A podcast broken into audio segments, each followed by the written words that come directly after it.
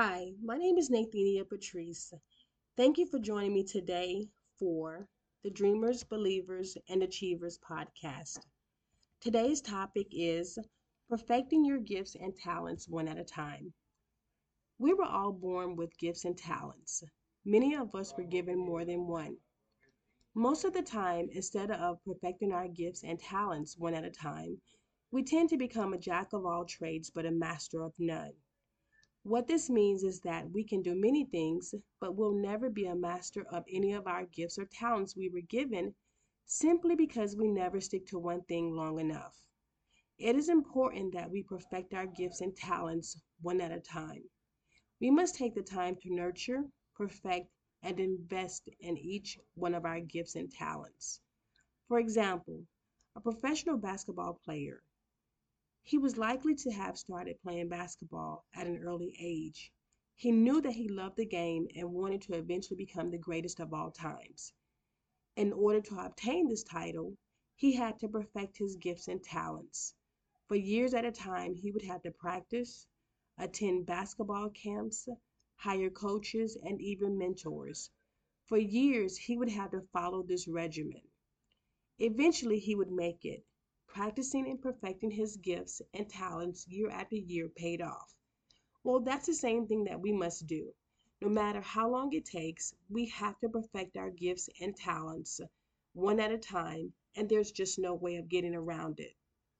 Oftentimes, we never give anything a chance to work out for us.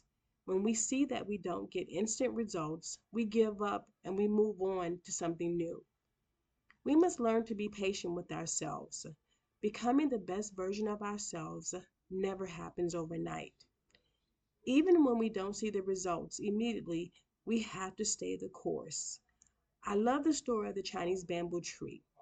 For five years, the bamboo tree must be watered and fertilized every day without missing a day.